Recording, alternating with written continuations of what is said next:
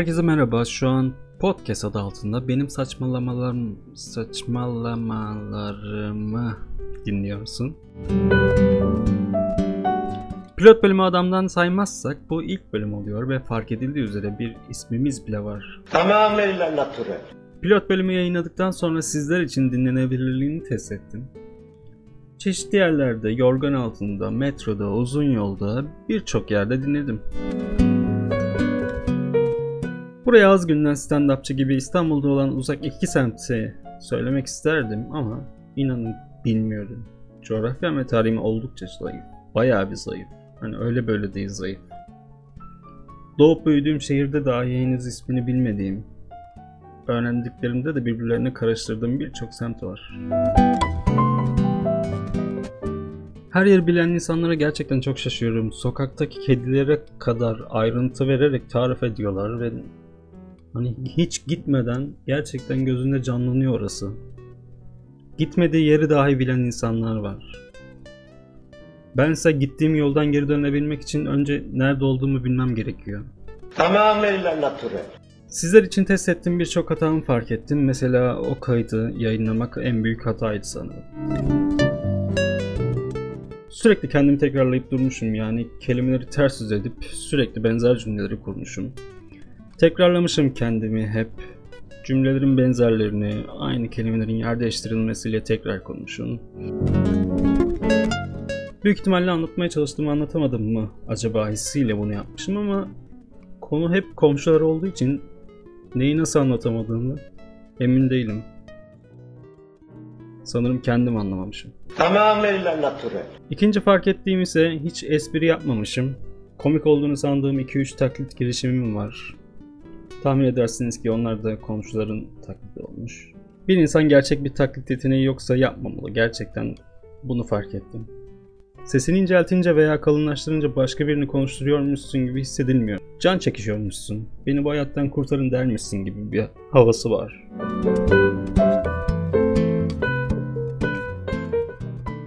Bir başka fark ettiğim durum ise hiç aralara boşluk vermeden sürekli sürekli sürekli tekrarlayarak konuşmuşum. Hiçbir şekilde gibi boşluklar yok. Ben kayıt süresince zamanın boşa aktığını düşünüp kelimeleri her araya sıkıştırmışım. Son olarak da sürekli kestiğim yerleri belirtip durmuşum. Aslında Tamamıyla natürel. mesela az önce kestiğim yerlerde neler dedim neler. Sonuç olarak pilot bölüm için kendi analizim bu yöndeydi. Bu bölümlük bu kadar. Kendinize çok iyi bakın.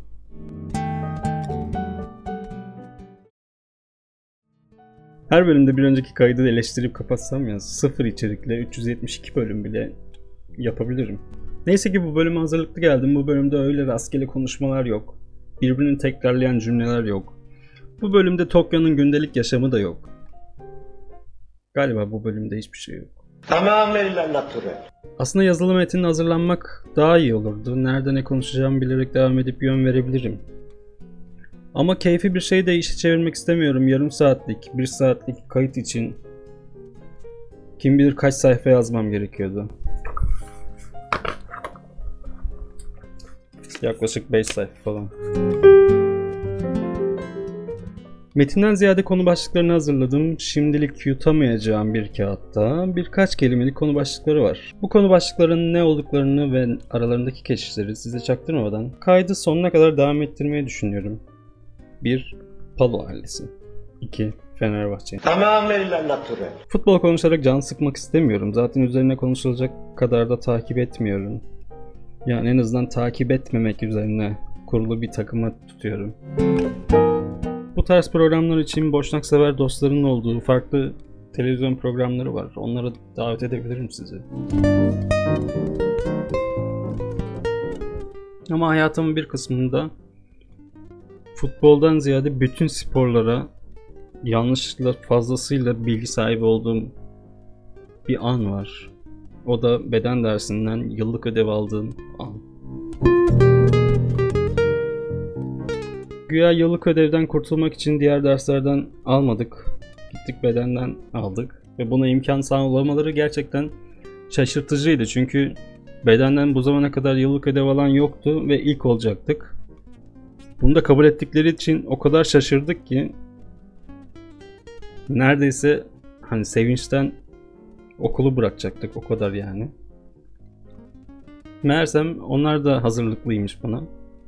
Bütün sporların kullanılan araçlarını, kullanılan topları, aletleri, kiloları, erkek ve kadın ayrımına göre her şeyi ezberlemek ve sunum yapmak zorunda kaldık.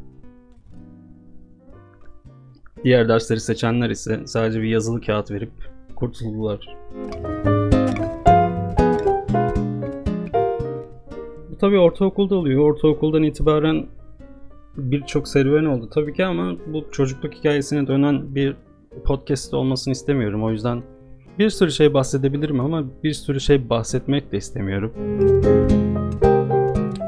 Ortaokul garip bir serüvendi. Öğretmenin cüzdanında kondom gördük diye aklımızın uçtuğu anlar vardı. Kurtlar Vadisi'ne özenen arkadaşlarımın yüzünden belimizde boncuklu siyahlarla gezdiğimiz anlar vardı. Evlerden bulaşık teli getirip onları yakarak etrafımızda dönüyorduk ve bir görsel şölen oluşturmaya çalışıyorduk. Ve tabii ki daha anlatamayacağım niceleri. O yüzden bu bölümü onlarla doldurmak istemiyorum. Belki ayrı bir bölüm yapabilirim. Tamamıyla natürel. Bunlar dışında ortaokuldan itibaren saçma flörtlerim de oldu. Mesela zamanında hatırlarsınız belki hala vardır bilmiyorum. Alt yazılara mesaj olarak bir şeyler yazılırdı. Genelde askerler paylaşırdı bunu. Aynı anda dinleyen sevdiceklerine falan bir mesaj yazarlardı. Ben de onlardan özenmiş olmam gerekiyor ki herhalde ya da çok denk geldiğimden itibaren ya da çok denk geldim bilmiyorum. Çok az bir kontürüm olmasına rağmen onları denemeye çalıştım. Ve bu zamana kadar hiç konuşmadığım bir kız vardı. İlk mesajda sadece kıza haber verdim ki Flash TV aç. Gerçekten Flash TV'de. Yani %100 hatırlıyorum bunu. O mesajdan sonra bahsedilen Flash TV'ye altyazı çıksın diye uzunca bir mesaj yazıp göndermiştim. Yaklaşık bir 15-20 dakika sonra sonunda benim mesajım görünmüştü. Merhaba falan filan ben falan filan diye çıktı. Ama gerisi yok. Hani o kadar uzun yazmama rağmen hiçbiri çıkmamış. Meğersem eskiden mesajlar WhatsApp gibi değil tabi sınırlıydı. Meğersem bu sadece kontrolümün yettiği kadarki karakter sınırıymış. Diğerleri kontrolüm olmadığı için gönderememiş bile. Kız akşama kadar beklemiş meğersem devamı gelecek diye. Tabi ertesi gün hiç başlamayan ilişki tamamıyla bitmiş oldu. Tamamıyla natürel. Hani sınıfta böyle ortaokullarda olur diğer sınıftaki arkadaşların laf etmesin diye hiç kimseden bahsedilmezsiniz. Bir ilişki yaşayacaksınız. İlişki de tabii ki sadece sevmek, yazışmak. O yüzden yanına da yaklaşılmadı ki neden küstün, ne yaptın, durumu da açıklayamadım. O yüzden tamamen bitmiş oldu dediğim gibi. Sonra çağrıyı mesajdan daha ucuz bir yöntemle küçük kağıtlarla mesajlaşmayı keşfedince buldum.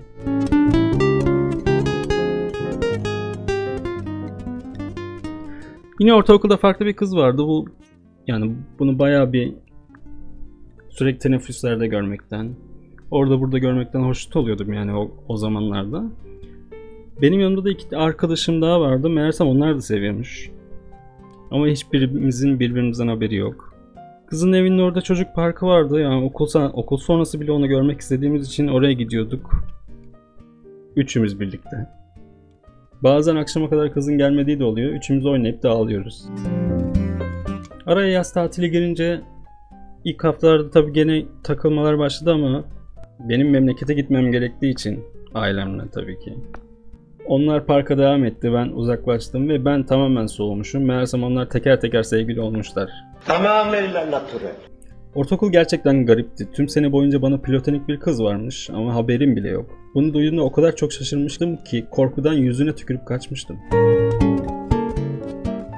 Geçenlerde Instagram'da buldum kızı evlenmiş. Benim adımı çocuğuna vermiş. Şaka şaka zaten kızı olmuş. Belki ikinciye verir bilmiyorum. Tamamıyla natürel. Lisede yavaş yavaş nerdleşmeye başlamıştım. Kendim gibi nerd bir kıza yanaşıp beraber çizgi roman yalayalım mı demiştim. O da olur demişti. Birbirimize çözülmesi zor puzzle'lar hazırlayıp sonunda sevgi sözcükleri falan çıkarttırıyorduk. Morse alfabesini öğrenip sınıfta kalem metalleriyle tıklatarak konuşuyorduk. İçiniz kıyıldı, biliyorum farkındayım ama bunlar acayip keyif veriyordu. Tamamıyla natürel. Okulun popüler kızlarından biriyle yanlışlıkla aynı otobüse binip aynı yerde inince sevgili olduk. Bunun gazıyla diğerini terk ettim. Alın size entrika bu madem sıkıldınız. Keyfiniz yerinize gelsin. Hatta sonra onun ablasıyla da sevgili olup Tamamıyla natürel. Artık bunları anlatmaktan bunaldım sanırım şu anda. Onu fark ettim.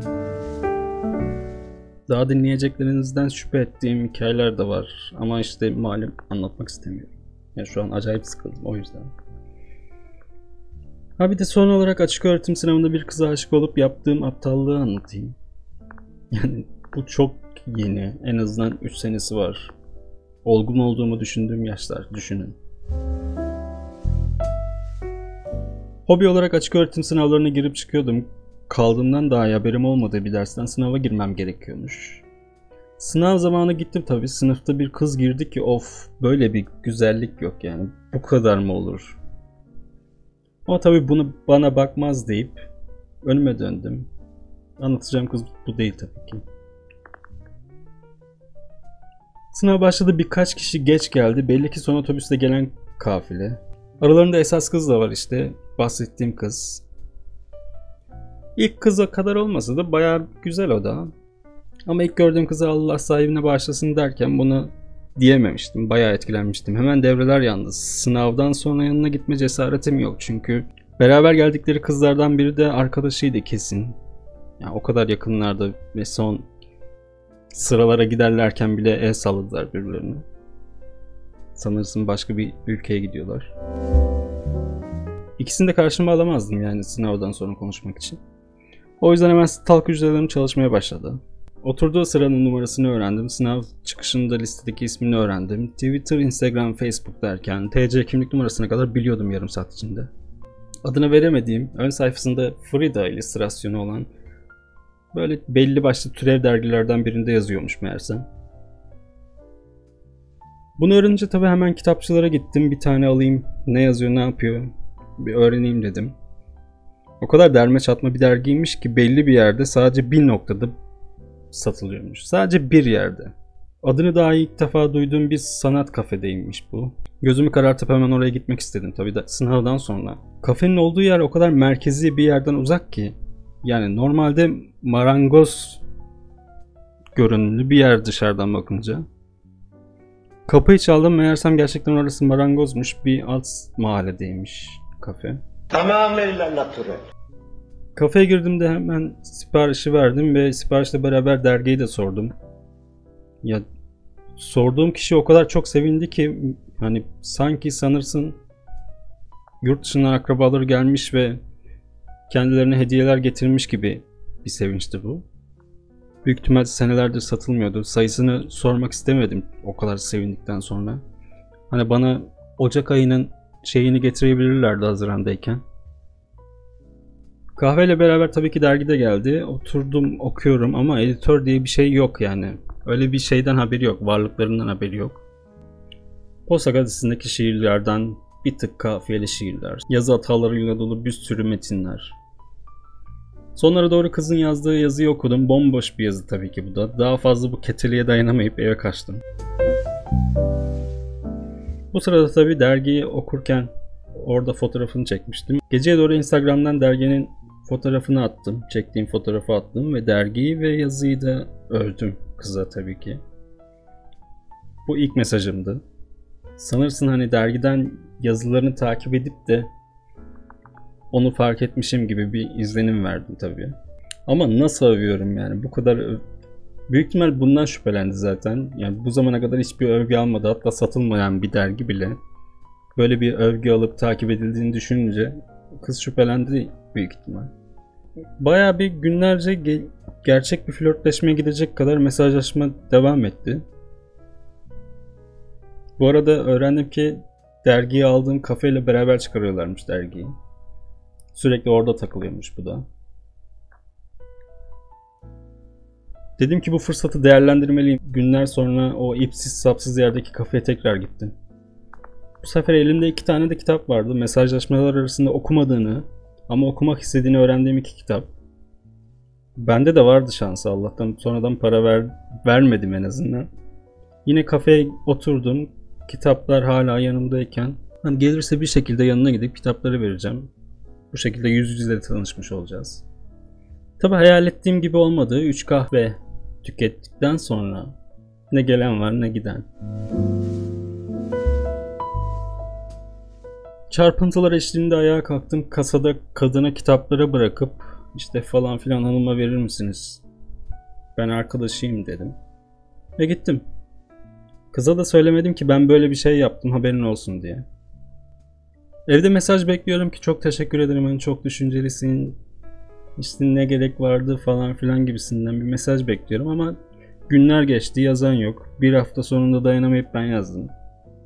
Bu sefer tabii ki bahsetmek zorunda kaldım. Ben böyle bir şey yaptım. Senin için bir kitap bırakmıştım. Meğersem kafenin sahibi kitaplara el koymuş.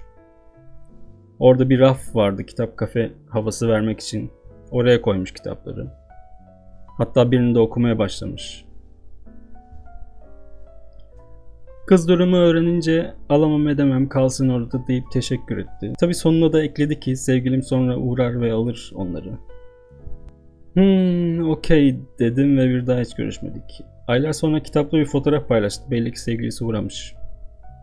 En azından almış kitabı. Ne kadar boş bir kayıt oldu ya bu. Ne biçim bir bölüm oldu. Ergen kız Dumbledore gibi oldu bu. Güya bu konu başlıkları vardı. Daha ilk başlığı bile bitiremedim. Bu şekilde birinci bölümü de mi tamamlamış olduk yani? Bu zamana kadar beni dinleyen herkese çok teşekkür ederim. Kendinize çok iyi bakın. Tamamıyla natürel.